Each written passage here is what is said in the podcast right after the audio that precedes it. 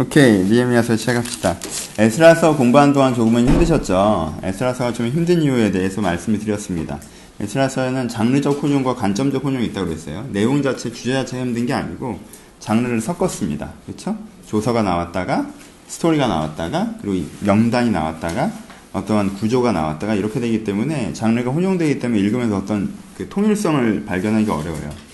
우리나라 그러니까 현대인들은 이게 통일성 있는 글읽기에 익숙하기 때문에 우리가 익숙한 글읽기에서는 그렇게 되면 한참 읽으면서 내가 지금 뭘 읽고 있는지 모르는 느낌이 들기 때문에 에스라서를 별로 좋아하지 않습니다. 그쵸?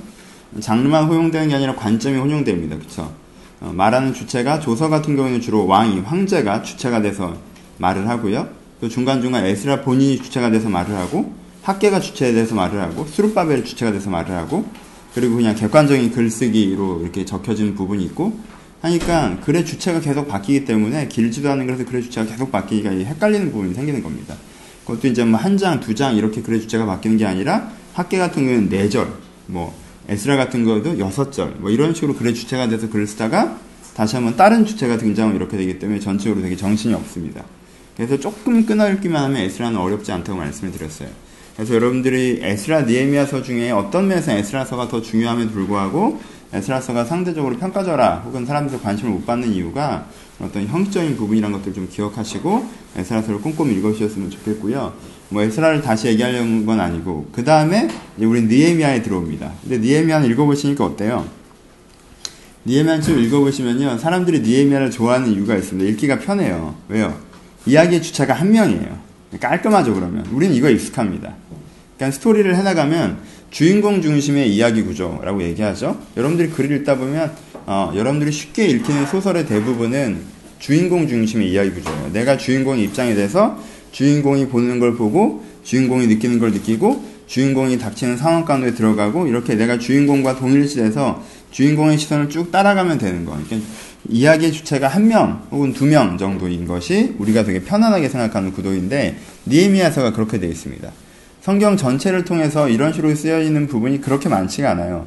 여러분들이 다윗 부분, 뭐 솔로몬 부분, 그리고 뭐 아브라함 부분, 야곱 부분 이런 부분이 그래도 상대적으로 그렇게 보이긴 하는데 거기도 이렇게 스토리상에서는 개연되지 않거든요. 단절되는 부분이 많은데 이야기 주체는 한 명이라도 니에미아서는 스토리상으로도 개연이 되고 이야기 주체도 한 명이기 때문에 굉장히 편안하게 읽을 수 있다는 거예요. 두 번째는 방금 얘기한 것처럼 이야기 구조가 굉장히 간단합니다. 간단하다는 표현이 우리한테 익숙하다는 뜻이에요. 우리한테 익숙하다는 뜻은 이야기의 전개 구조가 갈등 중심 이야기 구조라는 거. 우린 이거에 익숙합니다. 그렇죠? 착한 사람이 혼자 살면서 착한 일을 계속하는 걸 우리는 별로 재미없어 해요. 그렇잖아요. 여러분들이 제일 지루해하는 부분들 다윗이 혼자 계속 성을 지으면요 여러분들은 재미가 없어요. 그렇죠? 다윗이 혼자 계속 성전 이 부분 짓고 저 부분 짓고 저 부분 짓고 성경은 신나서 그걸 10장 20장을 쓰고 있는데 우리는 재미가 하나도 없어요. 우리는 뭐가 재밌어요? 골리앗이 서 있거나 사울이 쫓아오던가 이런 게 재밌어요. 왜요? 우리는 갈등 중심 이야기 구조에 익숙하다는 거예요. 그래서 요즘에 드라마나 요즘에 TV나 요즘에 영화 같은 걸 보면 요즘은 다 어떻습니까? 갈등 중심이죠. 그렇죠? 갈등 중심 이야기 구조예요. 그러니까 갈등이 해소되면 스토리가 끝나는 거예요. 최종회예요. 그러니까 사람들이 최종회를 기다리면서 막 보다가 되게 그런 거 있잖아요. 뭐 드라마 같은 거 봤는데 최종회 아 다 화해가 됐어. 그래서 이제는 다 화해가 돼서 이렇게 다 문제가 해결이 돼서 다 끌어안고 이렇게 딱 끝나야지 깔끔한데 또 1년 후 해가지고 다 행복하게 사는 거 보여주는 드라마 있어요. 마지막에 작가가 아쉬워가지고. 근데 그거 보고 있으면요, 우리나라 시청자들은 지루해요. 예. 50회 내내 걔네들이 평화롭기를 바랬으면서요, 걔들이 막상 평화로워지면 그 10분도 보고 있기 싫어합니다. 아, 이제 끝났구나. 근데 좀 질질 끈다. 약간, 아, 그냥 에피소드. 이거 보던 거니까 보지 재미가 없어요.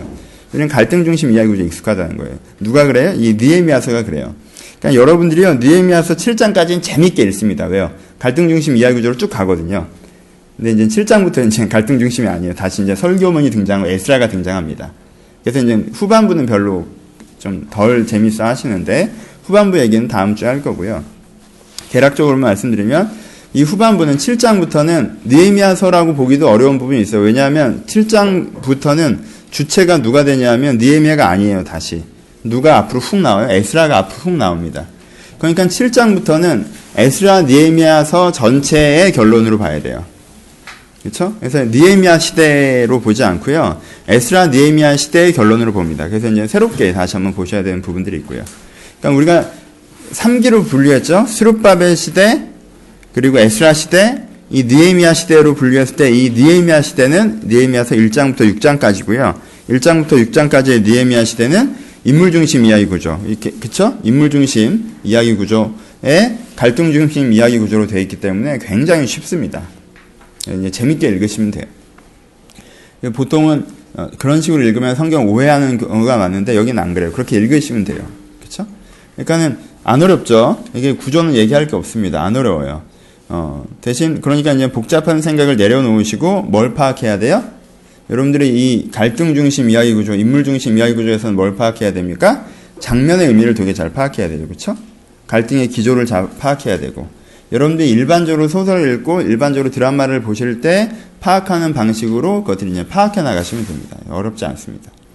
그럼 이제 아홉 장면으로 구성되어 있습니다. 전체로 니에미아서 1장부터 6장까지는 아홉 장면으로 구성되어 있는데 첫 장면은 뭐가 나옵니까? 니에미아가 사명을 받죠. 무슨 영웅 서 사시처럼 니에미아가 사명을 받습니다. 근데 사명의 패턴은 달라요. 이건 뭐 나중에 좀 이따 설명을 할 거고요. 니에미아가 사명을 받고요. 오프닝이고요. 그 다음에 이 사명을 시작하기 위해 이 사명의 이 사명을 시작하기 위해서 어떻게 하는 게 나와요? 준비하는 게 나오죠. 기도하고 계획하고 기회를 잡고 그렇죠? 이런 것들을 통해서 어떻게 합니까? 자기가 사명을 이룰 수 있는 기회를 잡습니다. 이것을 통해서 뭘 해요? 비전을 시작할 수 있는 스타트 라인에 서죠. 그렇죠? 이게 한 term이 되고요. 그 다음 term은 뭐가 됩니까? 이 비전을 이루는 스타트 라인에 서서 그 비전을 이루어 가려고 하는데 그 다음에 뭐가 있어요? 거기에 대한 갈등 구조가 본격적으로 시사, 두 번째 갈등 구조가 시작이 되죠. 도전이 있죠. 내가 사명을 이루고 내가 비전을 이루는 것에 대한 도전이 있습니다. 그렇죠? 외적인 핍박이라는 도전이 있고요. 내적인 부패라는 도전이 있고요. 그리고 자기의 정당성, 내가 신권 중심적인지에 대해서 어, 내 자신의 선악과적인 질문을 던지는 이 자기의 죄성에 충돌하는 그런 세 번째 도전이 있습니다. 하지만 이 느헤미야가 이 세 가지 도전을 다 이뤄내고 비전을 성취하는 이런 구조로 되어 있습니다. 그러니까 어렵지 않죠? 그럼 메인은 뭐가 되겠어요? 비전을 받는 얘기도 되게 중요하지만 비전을 받은 사람이 비전을 이루는 스타트 라인에 서기 위해서까지의 과정 그리고 비전의 기회를 얻은 사람이 그 비전을 완성하기까지의 과정 이 두 장면이 굉장히 중요한 장면이 되겠죠. 그러니까 여러분들 대학생일 때는 뭐가 중요하냐? 대학생일 때는 뭐가 중요해요? 결혼 전은 뭐가 중요해요? 예. 인생에 기회가 오길 바라죠, 그렇죠? 내가 취업을 해야 아 뭐 이렇게 뭘 할 거 아니에요, 그렇죠? 이렇게 유아 교육 했으면 내가 어린이를 위해서 어린아이를 하나님 앞에 세우고 뭐 이런 비전이 있는데 어디 유치원을 들어가야 그럴 거 아니에요, 그렇죠? 그럼 그때는 무슨 고민을 해야 돼? 들어가는 고민을 한단 말이야, 그렇지? 내가 하나님 앞에서 대안적인 가정을 세우는 꿈이 있어요. 근데 대안적인 가정을 혼자 세울 수는 없잖아, 그렇지? 그럼 대안적인 가정을 세우려면 어떻게 내가 이 기회를 얻을까? 이 가정이라는 기회, 이 사회라는 기회, 이 직업이라는 기회, 내가 이루고자 하는 그 일이라는 기회를 얻을까에 대한 과정이 있을 거 아니에요. 그쵸? 이게 한 텀이죠. 근데 막상 들어가 보니까 어때요? 들어가 보니까 어때? 들어가 보니까 민정이도 한 해 고생 많이 했잖아요. 그쵸? 들어가니까 뭐 아이들은 너무 사랑스럽고 나의 선한 영향이 흘러넘치면서 세상이 변화되지 않더라는 거지. 그렇지? 거기 뭐가 있어? 일정한 도전이 발생한다는 거예요. 그쵸? 그 외적인 어려움이건 내적인 부패의 문제이건 내적인 기준의 문제 어떤 도전들이 발생해요. 그렇죠? 근데 그 도전들 어떻게 극복해 나가는 과정이 여러분들이 들어가면 있는 거죠. 그렇죠? 결혼 전에 어떻게 결혼을 할까가 고민이고 결혼을 해보니까 어때요?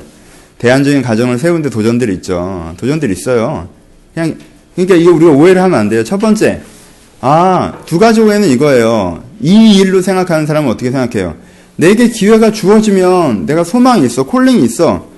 아, 근데 기회가 주어지면 난 잘할 텐데, 기회가 안 주어져서 난 아무것도 못하고 있다. 하나님 저한테 왜 하늘에서 남자가 비처럼 내리지 않고, 왜 저한테 직업이 딱 주어지지 않고, 왜 저를 하나님의 사람이라고 하시면서 저를 왜 스타트 라인에 딱 세우지 않으십니까? 라고 생각하는데 아니에요. 스타트 라인은 내가 가서 서는 거예요. 그렇죠? 거기까지의 과정이 한 term이 있는 거야. 그렇지? 그러니까 오해하는 사람은 이 일로 생각해요. 비전을 받아서 아, 기회를 주시기만 하면 내가 할 텐데. 이런 식으로 생각을 합니다. 그러면 이 사람은 뭐가 문제예요? 스타트 라인까지 자기가 못 가는 거야. 안 가는 게 돼요. 이게 문제예요, 하나가. 오늘은 좀 설교적인데. 여러분들 잘 오셨어요. 이렇게, 그그 주일 설교가 약간 찔림의 설교 이럴 때는요 성경 공부 쪽으로 오시면 저도 사람이라 조금 따뜻하고 이렇게 좀 진취적이고 약간 이런 게 나옵니다. 제 입장에서는 두 개를 하는 거기 때문에 둘 다 들으시면 좋은데 이제 하나만 들으시면 좀 그럴 수도 있는데 요게 하나가 있고 또 하나 또 하나 문제는 어떤 사람이냐면 어, 한 가지 생각을 못하는 사람은 기회를 얻었어요. 기회를 얻었는데 어떤 사람은 이렇게 생각합니다. 일만 생각해요. 아, 내가 하나님의 일을 하려고 여기에 섰는데 왜 이런 어려움이 생깁니까? 이런 식으로 받아들이는 거예요. 왜 도전이 생깁니까? 주님께서 주신 기회이고 주님께서 주신 사명이고 하나님께서 원하신 일이면 아, 문제가 안 생겨야지 왜 나한테 이런 도전들이 생깁니까? 라고 얘기하는. 그래서 그냥 거기에 들어가면 문제가 당연히 순적하게 편안하게 그냥 될 거라고 생각하는 사람들. 그냥 이둘다 큰 오해고 실수입니다, 여러분. 그렇죠? 네. calling이 있어도요, 사명을 받아도요, 스타트 라인까지 자기가 가는 거예요. 그쵸? 사명을 받은 게 free ticket이 아니라는 거예요. 그러니까 내가 요즘에 비전에 대해서 약간 좀 까는 듯한 얘기를 설교 시간에도 좀 하고 그러는데, 비판적인 얘기를 좀 하고 그러는데, 비전이 나쁘다는 게 아니에요. 비전을 소화하는 태도가 문제라는 거지. 그치? 비전을 소화하는 태도가 문제가 있다는 거예요. 비전 자체를 지나치게 중요시하는 게 문제라는 거고. 여러분들 비전을 받는다라는 마인드에 제가 제일 뭐라고 하는 게 그거잖아요. 비전을 받는다라고 하는 마인드에 비전을 받는 게 마치 내 인생의 기회가 순적하게 주어지는 것처럼 내가 일을 해나가는데 뭐가 쉽게 풀려나갈 것인 것처럼 어떤 그 프리티켓을 받는다는 환상을 갖고 계시면요. 비전을 받기도 어렵고 비전을 받아도 100% 하나님을 원망하게 됩니다. 자기 회의에 빠지게 되고요. 근데 많은 사람들이 이런 오해들을 하고 있어요. 아, 내가 하면 어떻게 해야 될지 잘 모르겠고, 어디로 가야 될지 잘 모르겠는데, 하나님이 주신 비전이라면 뭔가 그 기회가 잘 주어지겠지. 그렇죠? 하나님이 주신 비전이라면 그 일이 잘 되겠지. 이런 막연한 생각을 갖는다는 거예요. 그러시면 안 돼요. 그러시면 안 됩니다. 아, 내가 요즘에도 약간 주중에 난 가끔씩 이렇게 한 30분씩 기분이 나쁠 때가 있는데, 내가 개척 준비하면서 기분 나빴을 때가 그거였어요. 개척 준비하면서. 아, 선배 목사님들 이렇게 거짓말을 해놔가지고. 아니, 순적하게 무슨 장소를 만나게 해주신대. 그래서, 아, 나는 이렇게 기도하고 부동산 들어가면서 이제 기도하고 주님, 여기에 내가 순적하게 좀. 아, 들어갔더니 말도 안 되는 가격에 말도 안 되는 공간이 딱 있는, 막 이런 꿈을 꾸잖아요. 내가 여기를 구하려고 부동산을 며칠 다녔는지 몰라. 그렇잖아요. 교회 그때 아직 매여 있을 때인데 월요일 이럴 때 하루 종일 돌아다닌단 말이에요. 그쵸? 내가 홍대에서부터 여기 뭐야, 사단까지 이렇게 다 돌아다녔거든요. 지하철 역마다 내리고 또 예, 알아봐서 부동산 들어가 보고 아, 뭔 순적하게 만나게 하시긴 이것도 순적하지도 않았어요. 이것도 내 가격 대비 여기 마음에 안 들어. 아 이런 장소가 있다 이런 게 아니야 여기도 아 이거 이거 지금 너무 비싸 마음에 안 들어. 근데 아 내가 막 그러고 있으니까 아내가 이제는 얘기를 한 거죠. 이게 최선이다. 예. 근데 내가 왜 그때 결단을 못 하고 있었냐면 뭔가 아, 이거다! 약간 이런, 야, 이런 게 있었구나. 약간 이런 걸 기대하는 거예요. 내 안에 그런 게 있는, 뭔가 좀 그런 식의 황상이 나한테 있는 거예요. 요즘에도 내가, 요즘에 장소 때문에 내가 또 알아보고 다니잖아. 아, 또 기분이 나빠. 아, 여기, 아, 이 학원, 여기, 여기 괜찮은 것 같다. 봤더니, 아, 여기 괜찮은 것 같다. 해서 막 연락처를 알아내가지고 이렇게 또 찾아가고 또 사람이 없어서 또 찾아가고 했는데 안 되고. 아, 뭘 순적하게 좀 만나게 해줘야지. 순적하지가 않아. 이제 기분이 안 좋아져요. 왜 그래요? 무슨 환상이 있기 때문에 그래요? 거저 먹으려는 환상이 있기 때문에 그런 거예요. 쉽게 가려는 환상이 있기 때문에 그런 거야. 그렇죠? 여러분 느헤미야서를 읽으시면서요. 비전에 대한 그 환상을 버리십시오. 느헤미야 정말 쉽게 가지 않았어요. 가긴 갔죠. 쉽게 가지 않았어요. 두텀.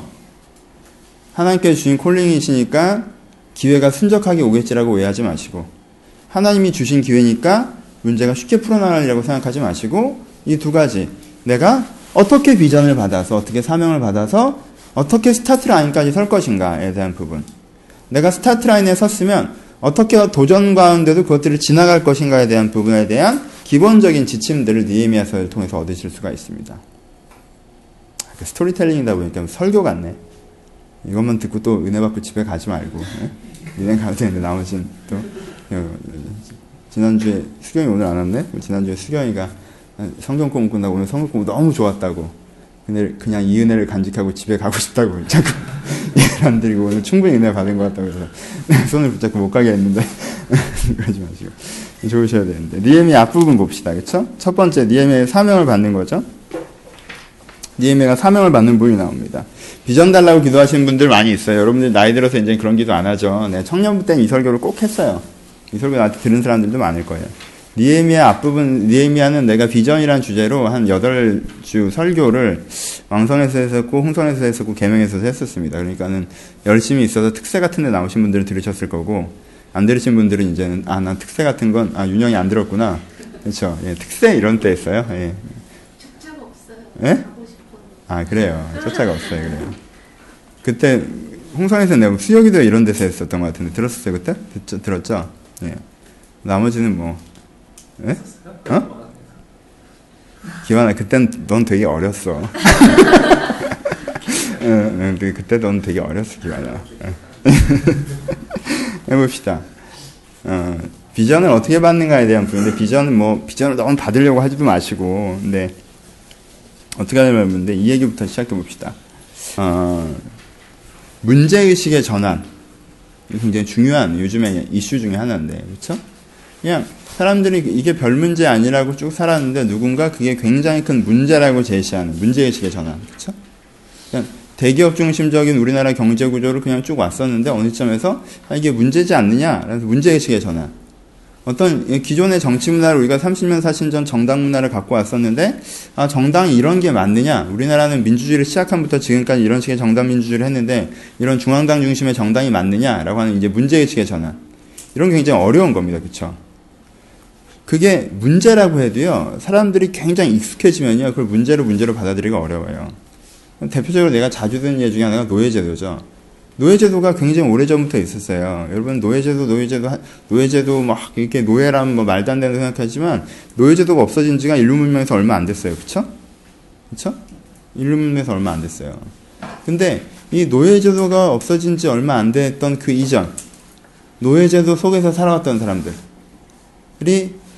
내가 지금 노예로 태어났는데, 내가 지금 천민으로 태어났는데, 내가 지금 중인으로 태어났는데, 내가 지금 양반은 아닌데, 이 계급사회나 이 신분제도에 대해서 문제의식을 갖는다는 건 굉장히 어려운 일입니다. 그쵸? 그건 굉장히 어려운 일이에요. 왜? 태어날 때부터 이랬으니까. 내가 태어날 때부터 원래 이랬어요. 그리고 이게 하루 이틀 이런 거예요? 하루 이틀 이런 게 아니죠.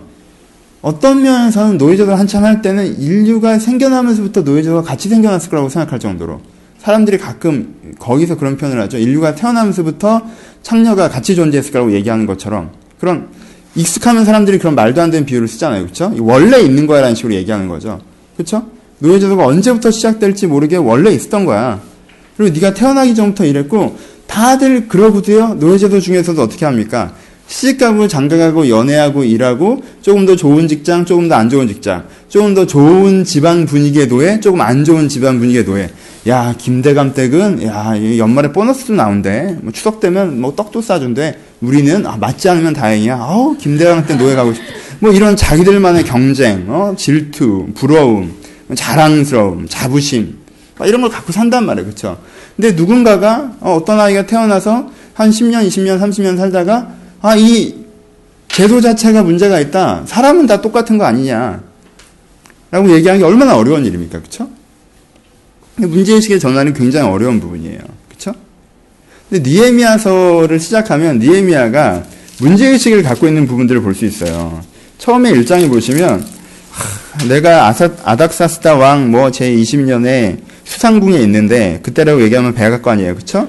백악관에 있는데 형제들 가운데 하나인 누구가 하나니가 와서 유다에서 내게 이르렀으로 내가 봐요. 2장 주반부에 내가 사로잡힘을 면하고 남아있는 유다와 예루살렘 사람들의 형편을 물은즉 그들이 내게 이르되 사로잡힘을 면하고 남아있는 자들이 그 집안 거기, 거기 에서 큰 환란을 당하고 능욕을 받으며 예루살렘 성은 허물어지고 성문들은 불탔다 하는지라 내가 이 말을 듣고 안고 울고 수위를 슬퍼하며 하늘에 하나님께 기- 금식하여 기도하여 이렇게 나옵니다. 화났어? 금식하여 기도하고 이거. 여러분 이걸 읽으면은 이걸 읽으면 여러분들 무슨 기분이 들어요? 이 성문이 언제 불탄 것 같아요? 필요한지 알겠죠? 이거 누가 읽으면 성물이 어제 불탄 줄 알겠어. 근데 예루살렘 성 언제 불탔어요? 70년 전에 불탔어요. 77년 전에. 아니 근데 여기는 이게 오늘 불탄 것 같아. 읽다 보면. 읽다 보면 이게 몇 년도야? 라고 연도를 다시 확인해보고 싶은 기분이 들 정도로 니에미아가 갑자기 이것을 오늘 불탄 것처럼 받아들여요. 그쵸? 좀 이상하지 않아요? 니에미아가 태어날 때부터 그 성전 불은 이미 꺼져 있어요. 다 불타고. 그쵸? 불타고, 꺼지고. 그치? 나중에 보면 거기가 지금 니에미아가 돌아가 봤더니 어땠어요? 산짐승만 돌아다니고, 에? 이미 숲처럼 돼 있고, 그쵸? 사람이 지나갈 길도 없어지고, 그 정도로 이제는 다 아, 옛날에 여기가 성벽 터였대. 우리가 무슨 고궁 같은 거 옛날 터 보면 돌 몇 개 있는데 여기가 옛날에 여기 성벽 터였대. 이런 것처럼 그 지경이 돼 있는 상황인데 지금 니에미아는 무슨 생각을 하고 있어요? 이게 마치 지난주에 불탄 것처럼 니에미아님 들으셨습니까? 예루살렘 성이 불탔답니다. 어? 그래서 남아 있는 사람들은 어떻게 했다느냐? 남아 있는 사람들이 정말 고생하고 있답니다. 아, 이 문제를 어떻게 하느냐? 이런 식의 대화를 하는 것처럼 하고 있어요. 왜 그래요? 왜 그래? 아, 아까 문제의식에 전환돼서 얘기했죠. 70년 동안 그거 문제였어요. 그쵸? 7년 동안 성은 무너져 있었어. 성벽이 불탄 거는, 성벽을 불탄 걸 본 사람들도 다 죽었어요. 성벽은 원래 무너져 있었어. 그래서 그 당시 대부분 사람들 거기에 대한 문제의식이 있어요? 없어요? 없어요. 누구도 문제의식이 없어요. 지금 예루살렘에 사는 사람들도 문제의식이 없어요. 왜? 성벽은 원래 없었던 거니까. 그렇지? 예루살렘에 사는 사람들 거기에 대한 문제의식이 없어요. 예루살렘에 사는 사람들도 그 성벽이 무너진 게 우리의 문제여서 우리가 이렇게 핍박받고 고난받는다고 생각하지 않는다는 거야. 그렇지? 아, 원래 좀 이래, 여기는. 이렇게, 페르시아 지역이잖아. 지역은 이렇게, 지역이고 여기가 도시도 아니니까, 이렇게 타지방에서 이렇게 사람들이 또 분쟁도 있고, 아, 우리가 이렇게 딱 성벽을 세우고 있을 때처럼, 우리가 나라일 때처럼 정당한 우리 결의를 주장하고 이러는 것보다 지역이랑 그냥 웬만큼 잘 지내고 웬만큼 소통하고 이렇게 살아야 되는 거야. 어쩔 수 없어, 지금은. 그냥 그러고 사는 거야라고 살고 있어요. 지금 예루살렘 막 불이 타고 있는 게 아니야. 에스라가 포로기안에서 예배도 잘 드리고 있고요. 나름대로 좋은 기준들을 세우고요. 그냥 잘 살아보려고 살아가고 있고요. 시집가고 장가고 행복하게 살고요. 큰 문제라고 한다면 내가 그냥 안 해야 되는데 이방인들과 결혼했다 그것 때문에 좀 트러블 일어나고 뭐 이런 거였어요. 근데 니에미아는 기준치가 어디가 있어요? 지금 본인들은 그렇게 큰 문제가 아니라고 생각하는데 큰 문제가 아니라고 생각하는데 니에미아 기준치가 어디가 있어요? 성벽이 무너지기 이전으로 가 있죠. 그렇죠? 유다였던 시절로 가 있어요. 그때에 비해서 이건 지금 큰 문제다라고 얘기하는 거예요. 오케이? 그럼 왜 이게 가능할까요? 왜 이런 식으로 극단적인 높은 기준을 갖게 되는 걸까요? 여러분들 잘 이해하셔야 돼요. 느헤미야 머리를 잘 들여다보셔야 돼요. 이 3단계라고 얘기했죠. 첫 번째 뭐가 회복되는 거였어요. 예배가 회복되는 거라고 그랬죠. 고백이 회복되는 거라고 그랬어요. 두 번째 뭐가 회복돼야 되는 거예요. 가치가 회복되는 거라고 그랬죠. 그렇죠? 세 번째 그럼 그 뭐가 회복돼야 돼요? brand name, 공동체성이 회복돼야 된다고 그랬죠. 그렇죠? 그렇죠? 내가 예배가 회복되고 가치가 회복되면 그 가치가 연대된 하나의 공동체, 하나의 brand name이 만들어져야 된다고 그랬어요. 그렇죠? 그렇죠? 그래서 그것을 통해서 어떻게 해야 되는 거예요? 세상에 하나님의 목소리를 전하는 나팔과 통로가 되는 게 유다와 예루살렘의 의미예요. 그쵸? 근데 성벽이 왜 무너졌습니까? 성벽이 왜 무너졌어요? 이 예배도 무너지고, 가치도 무너지고, 브랜드네임도 무너지고, 다른 표현으로는 성전의, 문화세의 죄 때문에 성전이 무너진 건데, 예배의 핵심 가치가 완전히 무너지면서, 가치도 무너지고, 예, 유다의 유다라는 가치적 어떤 정체성, 어떤 브랜드 네임, 어떤 공동체성이 무너졌기 때문에 하나님께 어떻게 하신 거예요? 최종적으로 성벽을 무너뜨리신 거죠. 그쵸? 알죠? 역사적으로 이렇게 됐단 말이에요. 근데 니에메가 지금 보니까 어때요? 예배도 회복이 됐고, 그쵸? 가치도 회복이 됐어요. 그러면은 예배가 회복, 가치가 회복됐으면 어떻게 해야 돼요, 이제는? 이제는 다시 한번 연대해서 다시 한번 공동체성을 가져서 다시 한번 하나가 되어서 이 가치를 세상에 흘려내보내야 되는 시기가 온 것 같은데 온 것 같은데 지금 이런 가치를 갖고 있기 때문에 오히려 핍박당하고? 이런 가치를 갖고 있는데 공동체성이나 성벽, 브랜드 네임이 만들어져 있기 때문에 핍박당하고 부딪히고 해방당하고 이런 것들에 대해서 아 이제는 이게 1단계, 2단계가 됐기 때문에 3단계가 돼야 될 때인데 그게 안 되고 있는 것에 대한 그렇죠? 사람들은 2단계로 만족하기도 하는데 3단계가 될 수 있고 되어야 함에도 불구하고 그것이 안 되고 있는 것에 대한 뭐예요? 안타까움을 얘기하는 거예요. 그렇죠? 이게 니에미아의 문제 제기할 수 있는 능력입니다. 왜요? 니에미아는요 신앙적인 관점으로 시대와 역사를 통찰하고 있기 때문에 문제 제기를 할 수가 있는 거예요. 자, 유다가 무너진 성벽이 무너진 이유가 뭐예요? 가치가 사라졌기 때문에요. 그쵸? 그럼 지금 가치가 세워졌잖아요, 하나님. 그럼 성벽도 세워져야죠. 이렇게 되는 거죠. 원인이 해결됐으니까 현상도 바꾸셔야죠. 가치가 사라져서 무너뜨리셨죠? 가치가 회복됐어요. 그러니까 주님 성벽도 회복할 때입니다. 이 가치가 회복됐음에도 불구하고 성벽이 회복되지 않는 게 문제다. 이게 회복돼야 된다. 가치가 회복되는 사람들이 왜 회방을 당해야 되느냐? 왜 핍박을 당해야 되느냐? 하나님 왜 그래야 됩니까? 이렇게 가는 거죠. 그렇죠? 그러니까요. 이런 표현이 어떨지 모르겠지만 그냥 원래 하던 대로 하면 똑똑해야 비전도 받아요. 똑똑해야. 왜 비전을 못 받아요?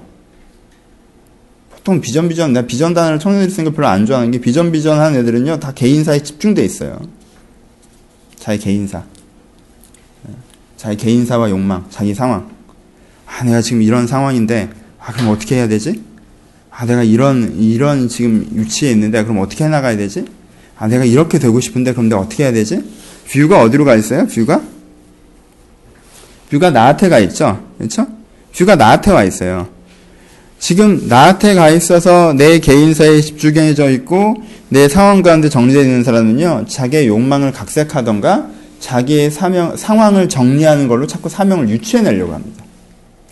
그렇죠? 자기 개인사에 갇혀서 주님 비전 주세요, 사명 주세요, 소명 주세요. 주님께서 시키시면 제가 그렇게 할게요. 막 이렇게 기도해도 응답이 안 오면 아, 이렇게 기도해도 응답이 안 오지. 지 인생만 쳐다보는데 어떻게 응답이 오겠어요. 말해도 못 알아듣고 얘는. 하나님 비전 주세요, 사명 주세요, 소명 주세요, 막 이러면 하나님은 아브라함이 어쩌고 이럴 거 아니에요. 그렇죠? 그럼 얘는 또 하, 무슨 얘기를 하는 거야 지금 막 이렇게 되는 거잖아요 서로. 그렇죠? 근데 얘는 응답이 안 오고 응답이 안 오고 안 오고 안 오다 보면 얘는 어떤 식으로 해요 사람이 각색을 한다고. 아 그럼 이 정도로 이렇게 하는 건 하나님도 좋고 나도 좋은 거겠지? 혹은 이 상황에서 이게 최선이지 않을까? 물론 최선을 찾아가셔야죠. 하고 싶은 거 하세요. 근데 거기다 비전의 간판을 달면 안 되지. 그렇죠? 그거랑 그런 상관이 없는 거예요. 주일날 여기에 우리가 아닌 다른 사람이 있다니 신기한데? 어, 이렇게 포인트를 알겠죠? 니에미아의 비전의 능력은 시대를 볼 수 있는 능력입니다. 왜냐면 하나님이 비전 주셨어요? 니에미아야 어디 있느냐? 뭐 엘리야를 부르시든지 뭐 이렇게 어? 뭐 이사야를 부르시든지 누가 나를 위해서 갈고 막 이렇게 하나님이 니에미아를 부르셨어요? 아니 얘는 지 혼자 부름 받았어요. 지 혼자 자기가 자기를 불렀어 어떤 면에서 자기가 시대를 보면 누가 누구를 부릅니까 지금? 지금 니에미아가 하나님을 부릅니다. 그렇죠? 아름다운 거예요.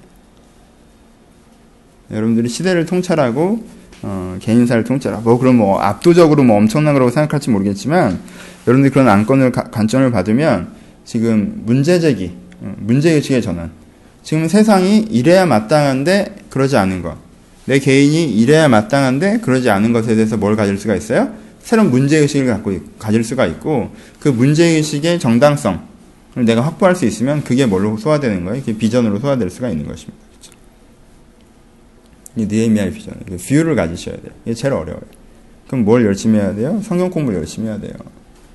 니에미아가 왜 이럴 수 있어요? 니에미아가 성경 공부 열심히 해도 이럴 수 있는 거예요. 그렇죠? 니에미아가 이 얘기하면서 어디, 까지 올라갑니까? 어디까지 올라가요? 이스라엘 자손 얘기하면서 어디까지 올라가요? 모세까지 올라가요. 그쵸? 옛적에 주께서 주의 종 모세에게 명령하여 이르시되 이렇게까지 올라가요. 그쵸?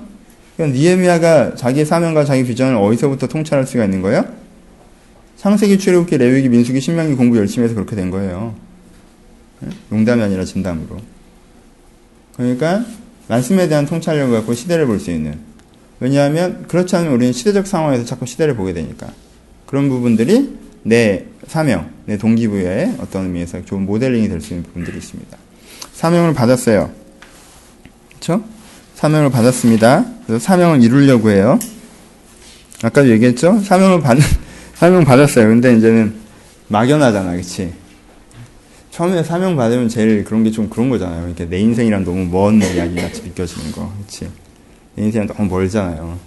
저 지금 내가 목사를 한 뭐 내가 목회자 이, 이 계통에 온 지 좀 오래됐으니까 사람들이 여러분들이 날 보면 목사 같죠. 그렇죠. 예. 설마 아직도 목사 같지 않아요? 지금도 낯설어요? 그냥 이젠 좀 목사. 세민이 어때요? 이젠 좀 목사 같죠, 세민아. 예. 처음에 봤을 때는 좀 그랬죠. 예, 이제 좀 목사 같아요. 근데 제가 원래 목사 아닌 거 아시잖아요. 저 신학교 출신도 아니고, 그렇죠? 어릴 때부터 이거 하려던 사람도 아니고, 그렇죠? 사람이 얼마나 막연해요. 당국대학교 국어국문학과 다니면서 다니다가 아, 주께서 나에게 신학의 부르심을 주셨단 말이야.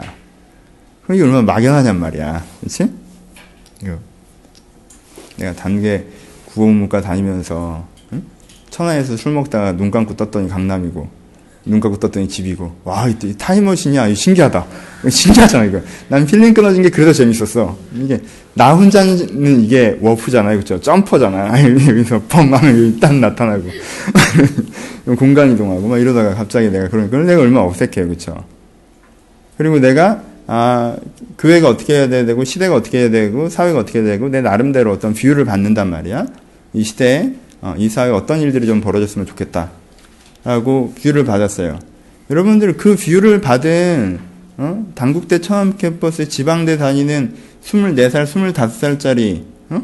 그 국문학과 학생을 생각해 보란 말이에요. 걔가 걔가 어땠겠어요? 지금도 마찬가지지만 그렇죠? 자기가 view를 받은 다음에 자기가 받은 view와 자기 사이의 현저한 거리감을 좀 자, 당연하게 생각을 해야 됩니다. 그렇죠? 이 거리감 때문에 아, 저건 아닐 거라고 생각하면 안 되고 그 현저한 거리감을 당연하게 생각을 해야 돼요. 그걸 이제 극복해 나가야 됩니다. 그렇죠? 이 극복하는 세 가지 방법이 나와 있는데 이건 느헤미야는 당연히 원래 그랬겠지 이렇게 생각하지 마세요. 느헤미야는 어디에 근무하던 사람이에요? 어디에 근무하는 사람이에요? 예, 백악관에 근무하던 사람이에요. 수산궁에 근무하던 사람이었단 말이야. 예, 술 맡은 관원장이면 왕의 조언자예요. 옆에 서서 왕이 무슨 얘기를 하면 이렇게 조언해 주는 역할이에요. 그렇죠? 그냥 우리 청와대 참모란 말이에요. 이렇게 조언을 해 주는 거예요. 그럼 이게 쎄 안 쎄? 이게 쎄지. 이거 엄청 쎄요. 왜? 대통령한테 다이렉트로 무슨 얘기를 할 수 있잖아. 그래서 아 그건 좀 그렇게 하시는 게 좋을 것 같습니다. 이렇게 다이렉트로 얘기할 수 있다면 이게 쎄. 하지만 그래도 술 맡은 간호장은 뭐예요? 행정기관이 아니 행정부가 아니라는 거예요. 그렇죠? 이게 참모로 있는 거란 말이에요. 중앙에서 백악관 참모로 있는 거예요. 근데 지금 그건 뭐예요? 지금 얘가 지금 하려고 하는 건 하려고 했, 나중에 되는 건 뭐예요? 결과적으로는 총독이죠, 총독. 예? 지역의 총독이죠. 예? 내가 백악관에서 그 대통령 참모로 있다가 캘리포니아 주지사로 가는 게 쉬워요, 어려워요? 그럼 그럼 그게 그런 식으로 되는 게 아니에요. 그런 식으로 된 적도 없고, 그렇죠? 그렇게 중앙 인물 인사를 하는 나라도 아니었고 페르시아가. 그런데 지금 느헤미야가 자기가 비전을 받은 거에서 비전의 스타트 라인까지의 거리가요. 우리가 생각하는 것만큼 그렇게 가까웠던 게 아니에요. 먼 거예요, 원래. 그렇죠? 느헤미야도 멀었어요. 되게 상관없는 얘기 같다고. 한번 가본 적도 없었단 말이야.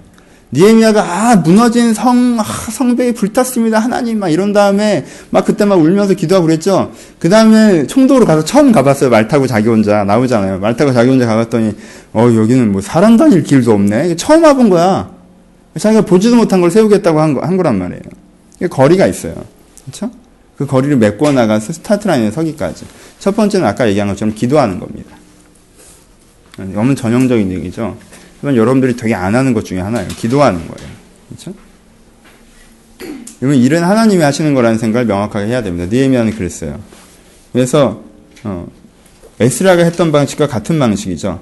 지난주에 얘기했던 것처럼 하나님께서 이 문제에 개입하시기를 먼저 얘기합니다. 그렇죠?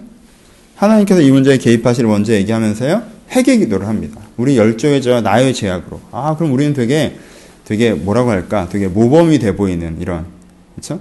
내가 별 문제는 없지만 아, 이게 다 저, 저의 죄입니다. 어, 내 부하 직원이 잘못했는데 아, 저의 죄입니다. 이런 식으로 하는 거. 얼마 전에 낙검수에서 정 의원은 사과를 하고 나머지는 뭐 아니라고 그러고 막 지들끼리 약간 왔다 갔다 하는 것 같은데 하, 내 사람이 한 사람이고 저의 죄입니다. 뭐 이런 식으로 자기가 이렇게 떠안듯이 예? 이런 식의 표현이라고 우리는 생각을 해요.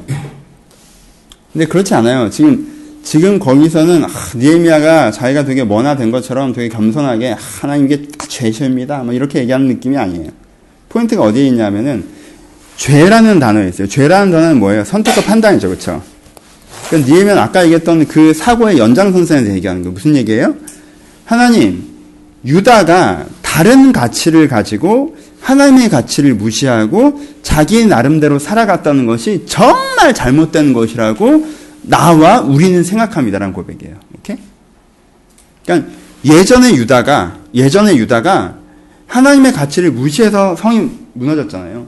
예전에 유다가 하나님의 가치를 무시해서 하나님의 가치가 아니라 자기 스스로의 가치를 세웠다는 삶이라는 게 얼마나 심각하고 안 좋은 것이라는 것인지 내가 인정하고 인정합니다.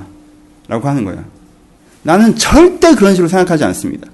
절대 그냥 성이란 게 세워나서 잘 나가고 싶고 나라를 세우고 싶고 민족주의적 근성을 가지고 뭐가 되고 싶고 이런 게 진짜 아닙니다. 그건 죄입니다. 그건 잘못된 것입니다. 난 그건 잘못된 거라고 생각합니다.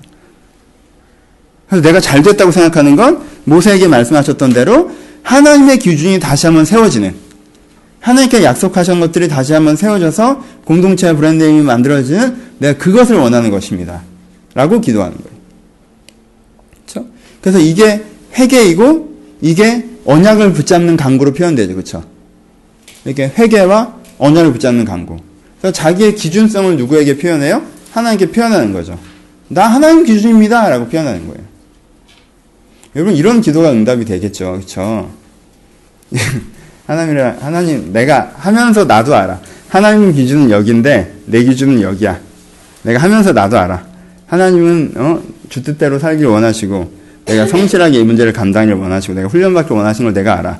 근데 나는 좀 편하게 살았으면 좋겠고 좀 더 성공적이었으면 좋겠고 좀 더 안정적이었으면 좋겠어. 내가 이 기준을 가지고 밤을 새어 간구하고 몸부림치며 매어 달리고 이렇게 하는 게 응답이 되겠어요? 이렇게 되는 게 아니지. 그치? 내가 죄인이라고 해보고 그렇게 되는 게 아니야. 이게 아니라 뭐가 갱신될 때 내가 선명의 주의 기준이라고 내 자신을 표현해낼 수 있을 때 그때가 이제 기도에 가장 의미가 있는 거죠. 첫 번째, 그래서 니에미아가 하는 첫 번째 방법은 기도하는 것이었습니다. 두 번째, 니에미아가 하는 두 번째 방식은 계획하는 겁니다. 여러분 성을 세우려고 그래요. 니에미아가 실적으로 하려고 하는 건 성을 세우는 거예요. 성을 세우려고 하면 니에미아한테 필요한 게 뭐가 있어요? 그에 대한 계획을 세워야죠. 여러분 나는 좀 이렇게 아주 좋아하진 않, 안, 뭐 되게 필요한데 우리는 가끔 너무 막연하다는 생각 안 해요? 우리가 교회를 위해서 기도하고 가정을 위해서 기도하고 뭘 위해서 기도할 때 좀 막연하다는 생각 안 해요? 우리 가정을 좀 회복시켜 달라. 우리 교회를 회복시켜 달라. 어, 나의 삶의 현장을 회복시켜 달라. 이 나라를 주님께 긍휼을 베풀어 달라. 뭐 이렇게 얘기할 때 나, 나한테 뭐가 필요합니까? 하나는 그 기도도 되게 중요한 기도긴 하죠. 이렇게 됐으면 좋겠다는 지향이 필요하죠. 그쵸? 근데 이렇게 됐으면 좋겠다고 함께 뭐가 필요해요? 어떤 과정을 통해서 그렇게 되어가야 되겠다라는 게 또 하나 필요하죠. 그쵸? 이두 가지가 같이 필요한 거죠. 물론 과정성에 대해서 내가 고민해볼 야 부분은 분명히 있지만 지향과 함께 필요한 건 뭐예요? 사다리의 기도가 필요하다는 거예요. 사다리의 생각, 사다리의 계획이 필요하다는 거지. 우리는 좀 막연해요. 우리는 그냥 하나님께서 어떻게 해주시겠지라는 식으로 막연하게 기도하는 것이 아니라 그럼 나한테 무슨 일이 벌어져야 되느냐를 니에미아는 명확하게 이해하고 있다는 거죠. 첫 번째 무슨 일이 벌어져야 돼요? 왕의 조례가 나와야 됩니다. 여러분 이게 되게 어려운 일이에요. 왕이 성을 세우라는 조례가 나와야 되는 게 무조건 먼저 있어야 되는 일이에요. 왜? 여긴 페르시아잖아요. 독립국가가 아니에요. 그래서 성을 세우려면 무조건 있어야 되는 거는 왕이, 왕의 승이 있어야 돼요. 근데요, 이게 굉장히 어려운 일입니다. 왜? 저번에 얘기했죠. 성전을 세우는 건 어려운 일이 아니에요. 왜? 페르시아의 종교 정책 자체가 다원성을 인정하는 정책이기 때문에. 그렇죠? 민족의 독자성을 인정하자는 그 고레스의 칙령이 반포되면서 대대적인 종교 정책, 대대적인 어, 어떤 의미에서의 대대적인 그런 어떤 그각각 민족들을 인정해주는 어떤 그, 그 단어가 생각이 안 나지. 포로로 들어온 민족들에 대한 다민족 정책, 이게 강령이 그렇게 바뀐 거기 때문에 그런 건 어려운 일이 아니었어요. 성전을 세우는 건, 그쵸? 근데 성을 세우는 건. 전혀 다른 문제예요. 그렇죠? 성을 세우는 건 전혀 다른 문제입니다. 그렇지 않아요? 성을 세우는 건 종교적인 문제가 아니에요. 정치적인 문제이고 군사적인 문제입니다. 페르시아가 어느 지역에 성을 세운다면 그것은 그 지역에 대립적인 국가가 있던가, 그렇죠? 전략적인 요충지가 있어서 내가 이 지역을 지켜내거나 이 지역을 발전시켜야겠다라는 생각을 할 때 성을 세우게 되는 거예요, 그렇죠? 어떤 무역의 다마스커스 같은 무역의 거점이어서 아 이건 거점이기 때문에 성이 있어야 외적의 침략이나 도적대들의 횡행이나 이런 걸 막을 수가 있어. 이렇게 되든가. 아니면 그리스의 적경 지역이어서, 아, 우리가 장기적으로 그리스까지 나아가야 되고, 이집트를 관리해야 되는데, 그러려면은 여기에 딱 성을 세워서, 여기에 대한 정치적인, 군사적인 거점 도시를 삼아야 돼. 이래야지 뭘 세우는 거예요? 성을 세우는 거예요. 그쵸? 그쵸? 성을 세운다는 건 굉장히 정치적인 행동이고, 굉장히 군사적인 행동이에요. 그러니까, 니에미아가 어느 날 가서 우리 동네에 성 세워주세요라고 얘기하는 게 이게 말도 안 되는 얘기야 사실. 그렇죠? 말이 안 되는 얘기예요. 불가능한 얘기예요. 근데 니에미아 입장에서는 그 일이 되려면 가장 필요한 게 뭐예요? 왕의 조례예요. 그렇죠? 그러니까 니에미아가 첫 번째 계획을 세우는 게 뭐야? 마음의 계획을 세우는 게 왕이 이걸 컨펌을 해야 돼요. 이게 근데 안 되는 일이야. 이게 하나님이 하시지 않으면 이게 안 되는 일인데 왕이 이걸 컨펌을 해야 돼요. 근데 이게 어려운 일이지. 뭐 조금 더 얘기하면 여러분 생각해봐요. 이, 이, 대화가 좀 이따 다시 얘기하겠지만 이 대화가 되게 이상한 대화. 이게 목숨 거는 대화예요. 너 이렇게 안색이 안 좋니? 아, 저의, 예, 저의 나라의 성이 불탔고, 아니, 이게 어제 불탔냐고. 70년 전에 불탔던 일 오늘 얘기하는. 근데 여러분 잘 이해하셔야 돼요. 너 왜 안색이 안 좋냐? 아, 저희 나라가 망했는데 제가 안색이 좋을 이유가 뭐가 있겠습니까? 이 얘기잖아요. 이 나라가 누구한테 망했어요? 바벨론한테 망했지만 바벨론을 계승한 게 페르시아잖아요. 왕이 너 왜 안색이 안 되니? 네가 우리나라 망쳤는데 내가 기분 좋을 게 뭐가 있냐 이 얘기잖아요. 그럼 독립운동하겠다는 얘기로 들리지 않아요? 성을 세우겠다는 건요 그렇게 정치적인 걸로 해석될 소지가 굉장히 다분합니다. 이유가 없어요. 페르시아 왕이 성을 세울 이유가 없어요. 아 성이 황무해서 그 지역에 사는 사람들이 고생합니다. 이 말도 되게 이상한 말이에요. 그렇죠? 당신의 백성들이 옛날에 유다일 때는 잘 살았는데 지금은 고생스럽게 삽니다 라는 얘기잖아요. 이놈의 나라는 무슨 치안도 안 되고 뭐 도덕제고 횡행하고 뭐 그런 나라예요? 아니잖아요. 페르시아잖아요. 페르시아 황제 잡으시면 얼마나 그게 먹튀라는 얘기입니까? 안 그래요? 근데 성이 무너져서 내 백성들이 고통당하며 살고 있습니다. 이렇게 얘기를 해, 한단 말이에요. 그렇죠? 이게 되게 어려운 얘기라고. 그러니까 이거는 왕한테 얘기를 꺼내기도 되게 어려운 얘기긴 한데 에? 뭐예요? 왕의 컨펌은 무조건 필요해요. 그쵸? 이게 이중성이죠. 그러니까 가능성에 대한 계획이 아니라 가능성은 좀 차지해 놓고라도 불가능하지만 구체적인 계획을 세우시는 게 필요합니다. 여러분들 비전을 성취하시려면. 불가능하지만 구체적인 계획. 지금 내가 상황과 여건을 생각해보면 안 될 것 같지만 그래도 그게 꼭 돼야 되는 어떤 구체적인 포인트들 이걸 생각하셔야 돼요. 니에미아는 그 첫 번째 뭐였어요? 왕의 조례 허가였어요. 두 번째 뭐였습니까? 조례만 허가해 주는 게 아니라요. 성은 그냥 못 세워요. 뭐가 있어야 세워요? 돌이 있어야 되고 나무가 있어야 돼요. 그쵸? 그러니까 돌과 나무, 재화의 압도적인 공급이 있어야지 성이 세워질 수가 있었습니다. 그래서 두 번째 계획은 아 내가 성을 세워야 돼. 그럼 뭐가 필요해? 정부에서 인가가 나야 돼. 두 번째 뭐가 필요해? 돈이 있어야 돼. 재료가 있어야 돼. 세 번째 뭐가 필요해? 그 성을 세울 인력이 있어야 돼. 이 세 가지를 생각한 거예요. 어려운 게 아니죠. 하지만 구체적이죠. 그렇죠? 어렵진 않지만 구체적인 거예요.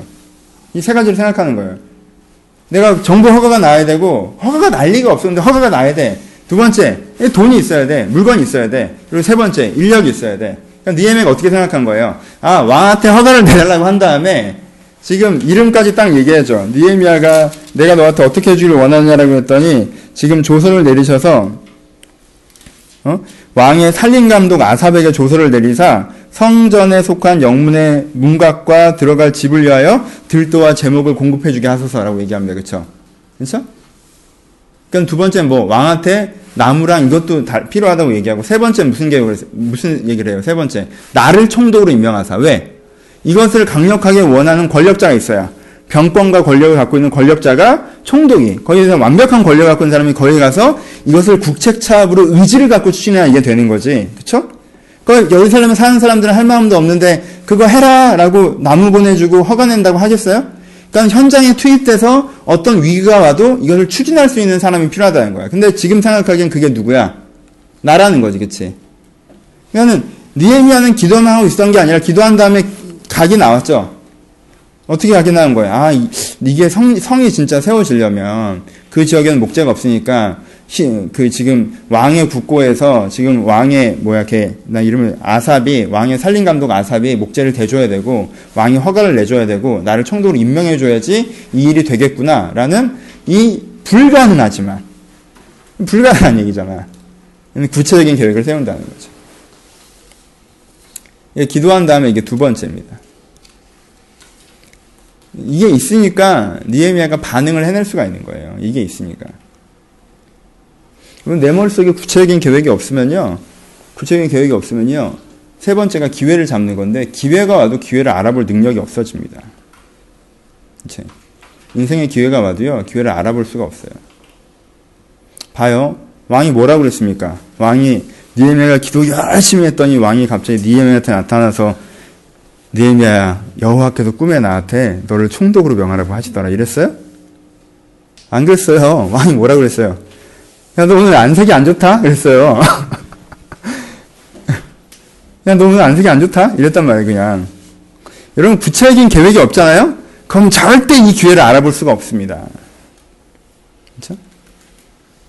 그냥, 아, 예루살렘 성이 회복이 안돼 너무 안타깝다.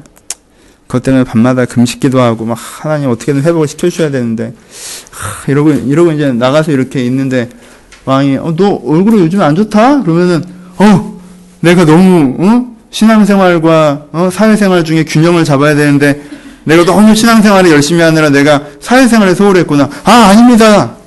황제님 죄송합니다. 제가 제가 어제 잠을 좀 못 자서 정말 죄송합니다. 응, 야 자기 관리도 그것도 네 사명이야 잘해. 아예 잘하겠습니다. 이렇게 되지 않았겠어요? 그리고는 밤새 하던 거 이제 한 두 시간 하고 자고 뭐 이런 식으로 하지 않았겠어요? 사람이 평생에 세 번의 기회가 온다고 해요. 근데요, 여러분, 누구나 인생에 세 번의 기회가 올 수도 있을 거예요. 근데요, 세 번의 기회는 절대 알아보고 오지 않, 알아보게 오지 않습니다. 기회는 기회라는 간판을 달고 오지 않아요.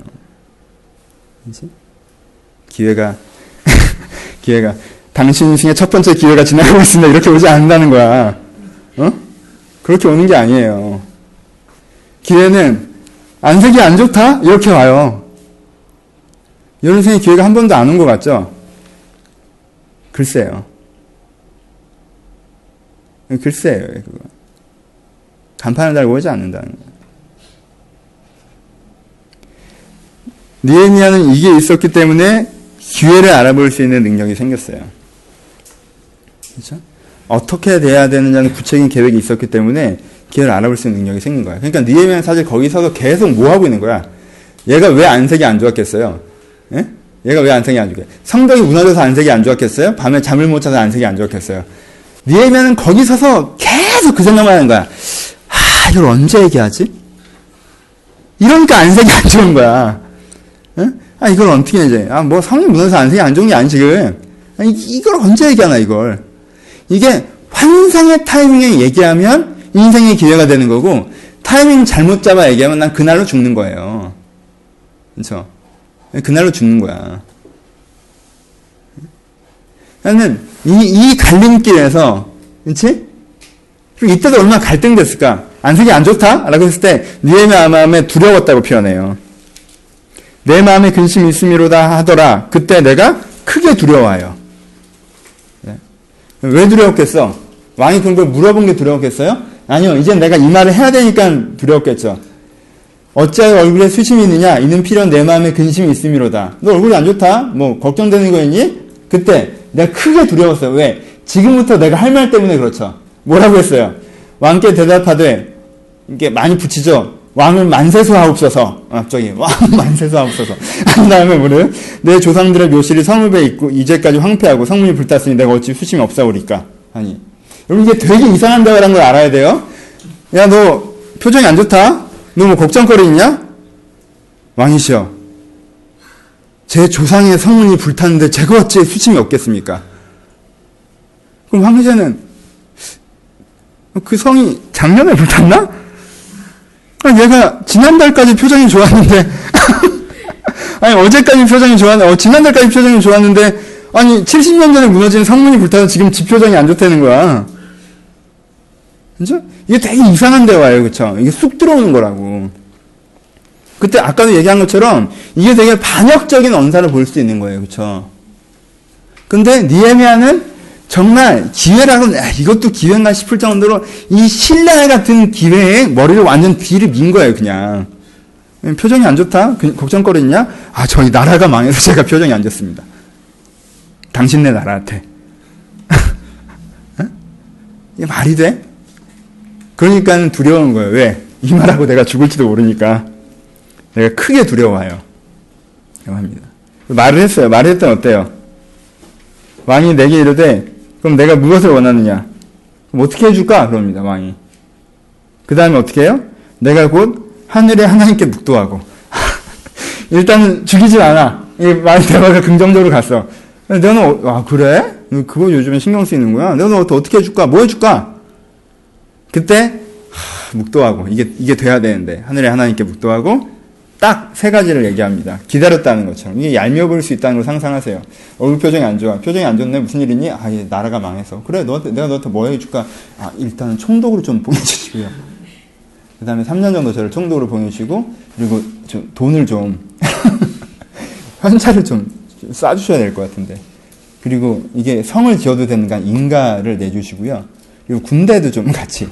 이게 무슨, 예. 괜찮아요. 이게 무슨 정식으로 한 것도 아니고, 야, 너 필요한 거 없어? 필요한 거 있으면 얘기해. 그랬더니, 저 필요한 게 첫 번째는요, 두 번째는요, 세 번째, 네 번째는. 이상하잖아, 대화가. 근데 이걸 하는 거야, 이게. 기회를 알아볼 수 있는.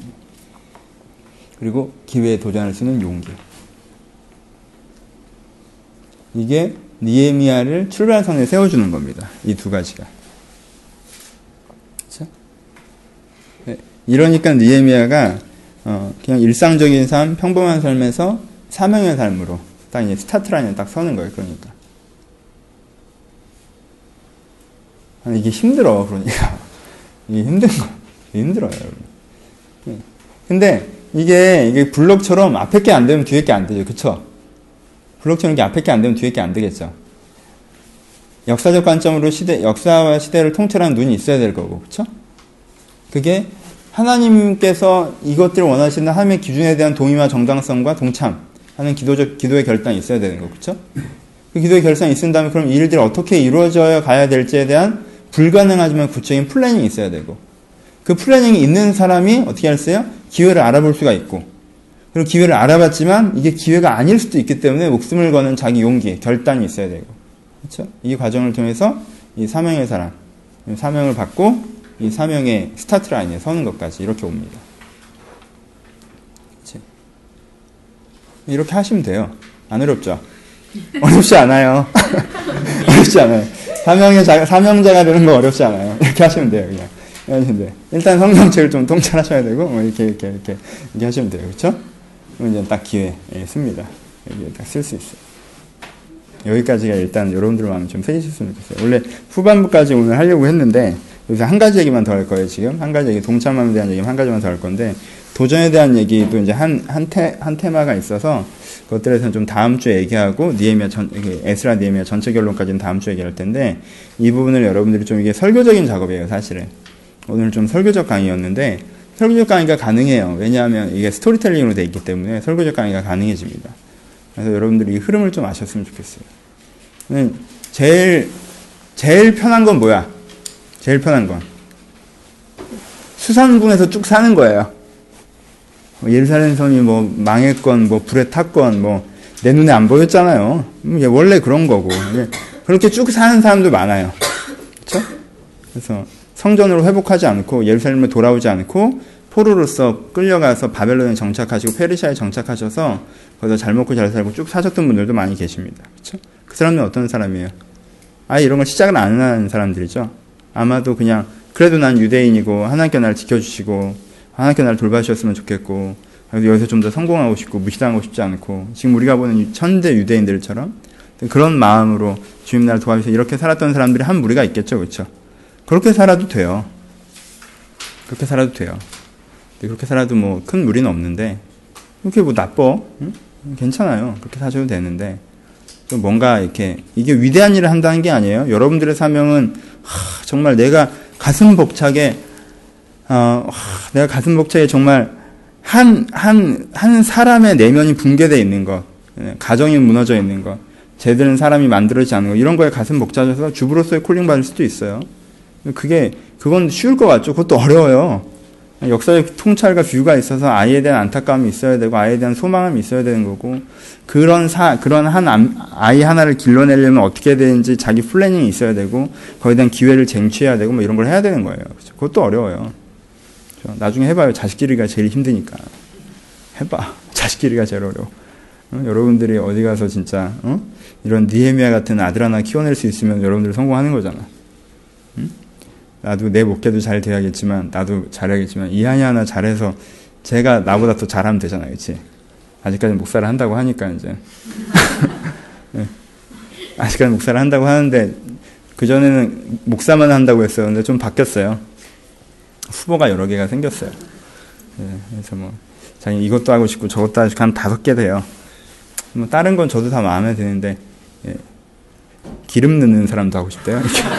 이렇게 주유 주의해가지고 아 이게 뭐 그래 직업은 다 똑같은 거니까 뭐 괜찮다고 얘기할 수 있는데 그냥 저도 모르게 한마디 하게 되더라고요. 다른 건 괜찮은데 그래서 주유는 좀 지금도 아빠랑 가서 할 수 있지 않냐. 내가 이제 셀프 주유소 가서 몇 번 하게 해줬거든. 재밌었나 봐.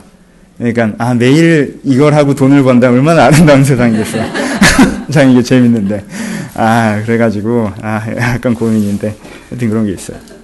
여러분들이 그 뷰에 대해서 내가 말했던 이 다섯 대 단계를 좀 고민하시면 좋겠고 하나 하나만 더 얘기합시다. 그래서 기회에 서죠. 예, 예레미야가 기회에 쓰는데 총독을 부임을 합니다. 여러분 어떤 총독이에요? 페르시아 총독이에요. 그렇죠? 요즘에 미국이 오바마 정부는 현지인들을 많이 사용하죠, 그렇죠? 중국계가 중국의 대사로 가고요. 예전엔 그렇게 하지 않았어요. 왜냐하면 이중 플레이 할까봐 미국 인정 마인드보다 중국 인정 마인드가 더 많으, 많으면 어떡하지? 라는 퀘스천이 있기 때문에 그런 식으로 안 했는데 이제 신뢰합니다. 미국인으로서 중국인으로서 중재 역할을 잘할 것이라고 보내주는 부분이 있어요. 그쵸? 하여튼 그러면 근데 딱 가면 그 사람들이 항상 하는 얘기인 거예요. 난 중국에서 중국 문화나 이런 걸 잘 이해하지만 난 미국 대사로 온 거다. 난 미국을 대표해서 온 거다. 이걸 딱 선명하게 하잖아요. 그쵸? 그럼 굉장히 강력한 권력이에요. 페르시아의 총독으로 어디를 부임하는 거예요? 유다에 부임하는 거예요. 이렇게 그런 포로기한한 유대인들이랑은 달라요. 이게 레벨이 여러분 아예 달라요. 페르시아가 얼마나 나라인지 얘기했잖아요. 그렇죠? 지금 이라크부터 이집트까지예요. 거기가 페르시아예요. 그렇죠?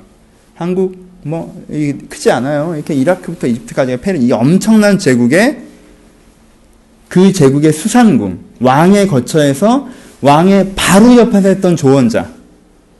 그리고 여기 총독으로 파견 나왔다가 이제는 4년 뒤면 수산국으로 컴백할 사람. 이 사람은요, 이 에스라 쭉 따라온 그 포로들이랑 레벨이 달라요, 이 사람은. 그, 우리는 뭐 에스라 니에미하니까 레벨이 비슷하다고 생각하는데, 무슨 에스라는 대단한 사람이지만, 일반 포로 귀환자들이랑은 레벨이 다른 총독으로서 뭘 끌고 왔어요? 군대 딱 끌고 온 거예요. 그리고 목재에 대한 무한 사용권 티켓 딱 쥐고, 그러면 뭐만 하면 돼요? 딱 오자마자 와서 오더 내리면 돼요. 동네마다 어, 장정 25세에서 예, 55세까지는 오늘 마을 앞 광장으로 모이시고 그리고 3교대로 돌아갑니다.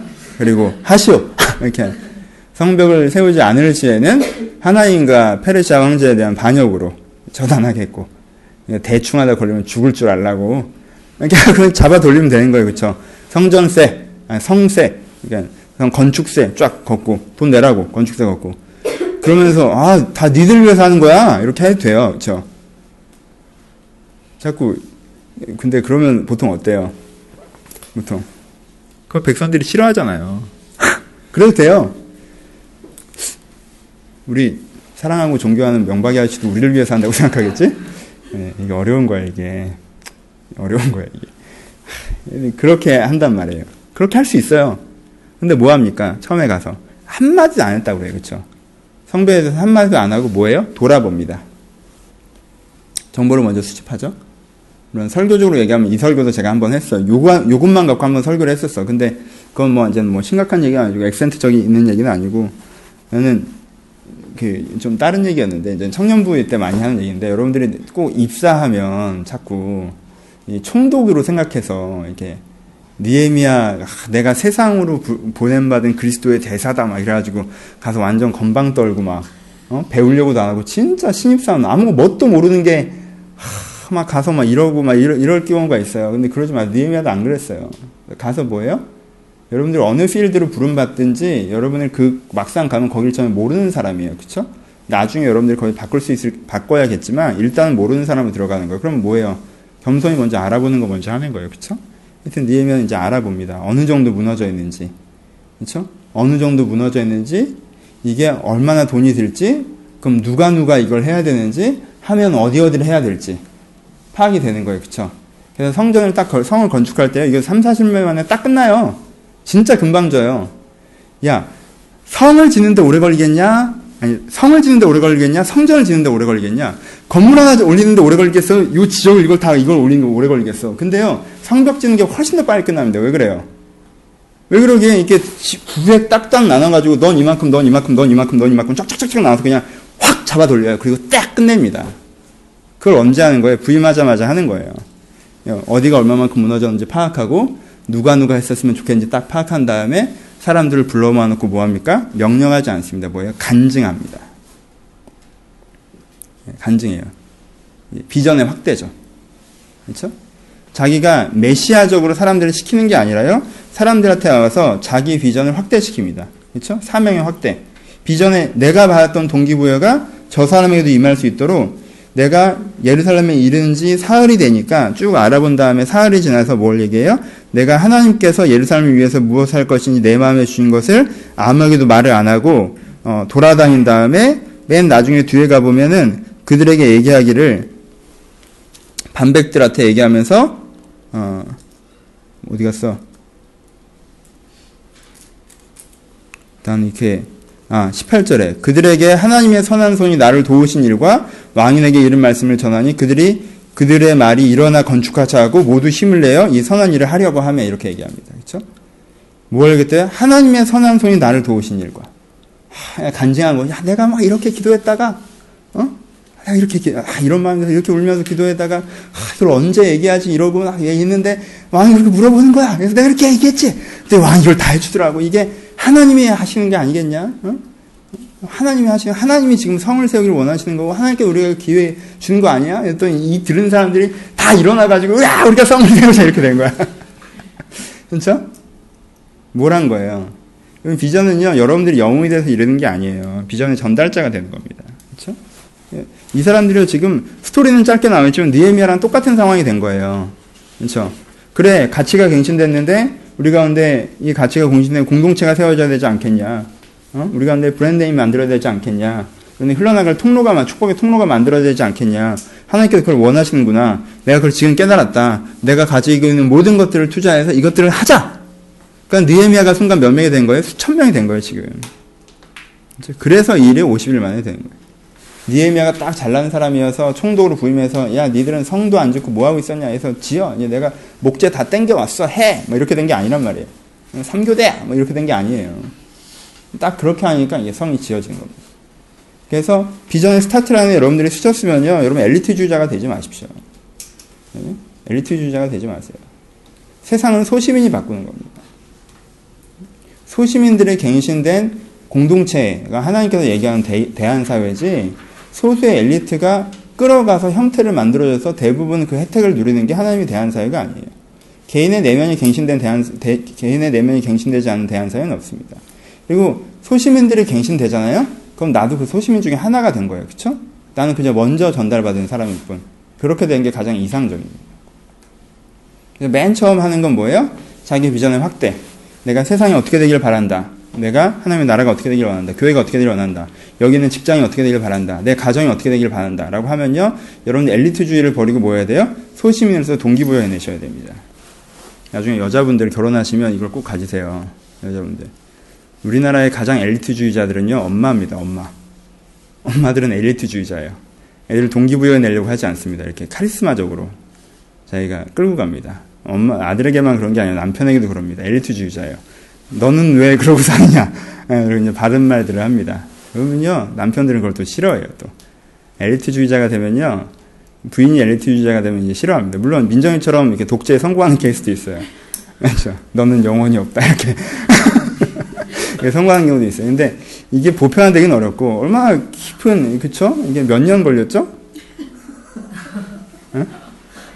이런 인간개조 방향으로 가는 케이스들도 있는데 이거 이제 제가 알고 있는 개념에서는 좀 예외적인 경우고 그렇죠? 예외적인 영웅의 시대도 있잖아요. 뭐 삼손의 시대, 영웅의 시대도 있으니까 그런 경우에 해당하는 것 같고 기본적으로 그러신 게 되게 중요합니다. 마무리. 니에미아서는 제가 좋아하는 내가 성경에서 굉장히 좋아하는 책이어서 내가 좀 주저리주저리 말을 많이 했어요. 내가 되게 좋아하는 책입니다. 그래서 니에미아서를 집에 가서 읽어보시면요. 구약 성경에서 가장 아름다운 장면이 니에미아서에 나와요. 이게 8장 9장에 가시면요.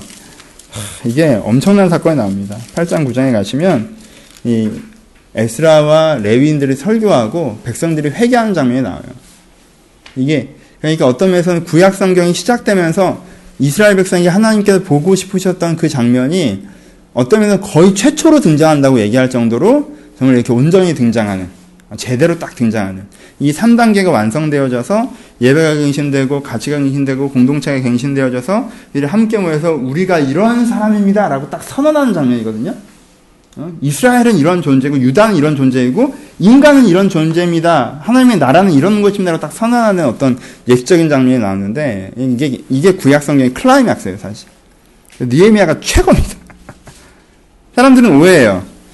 하나님께서 솔로몬이랑 그 유다 솔로몬 다윗과 솔로몬을 통해서 하, 처음에 여호수아 때 좋았다가 아 사사기 때 해먹었다가 다윗과 솔로몬을 통해서 쭉 올리셨는데 아 솔로몬 때부터 그냥 계속 해먹다가 마지막엔 또 니에미아 때 조금 올라오는데 싶지만 그냥 이렇게 독립도 못하고 흐지부지 이렇게 예수가 오신 거 이렇게 되는 게 아니에요. 이렇게 되는 게 아니에요. 이렇게 되는 거예요. 이렇게 하나님께서 계획을 세우셨고 그 뭐야 광야 1세대에 도전이 있었지만 하나님께서 그것도 극복해내셨고 그래서 여호수아 시대를 만들었고 사사기의 도전도 있었지만 그 기간이 길긴 하지만 사사기의 도전도 있었지만 다윗 시대라는 걸 새롭게 열심히 하나님께서 극복해내시고 400년의 어떤 그 왕정기의 슬픔이 있었지만 그럼에도 하나님께서 성전을 무너뜨리면서까지 그것을 극복해내셔서 마침내는 이 니에미아의 화려한 고백 사람이 많지는 않고 규모가 크지는 않지만 온전한 진솔한 진지한 진심이 담긴 이 가치가 담겨 있는 그 고백까지 만들어내시는 그래서 구약은 실패의 역사고 신약은 성공의 역사라는 오해를 버리셔야 됩니다. 구약이 왜 실패의 역사입니까? 구약이 자기 사명을 완수해내는 이 성공의 역사로 이제 나와 있는 부분들이 니에미아서에 있습니다. 그렇죠? 그래서 여러분들 좀 다시 읽으시면서 어, 니에미아서 이제 일주일 더 할 텐데 에스라 니에미아서 여러분들만큼도 잘 새겨졌으면 좋겠다라고 생각합니다. 같이 기도하시겠습니다.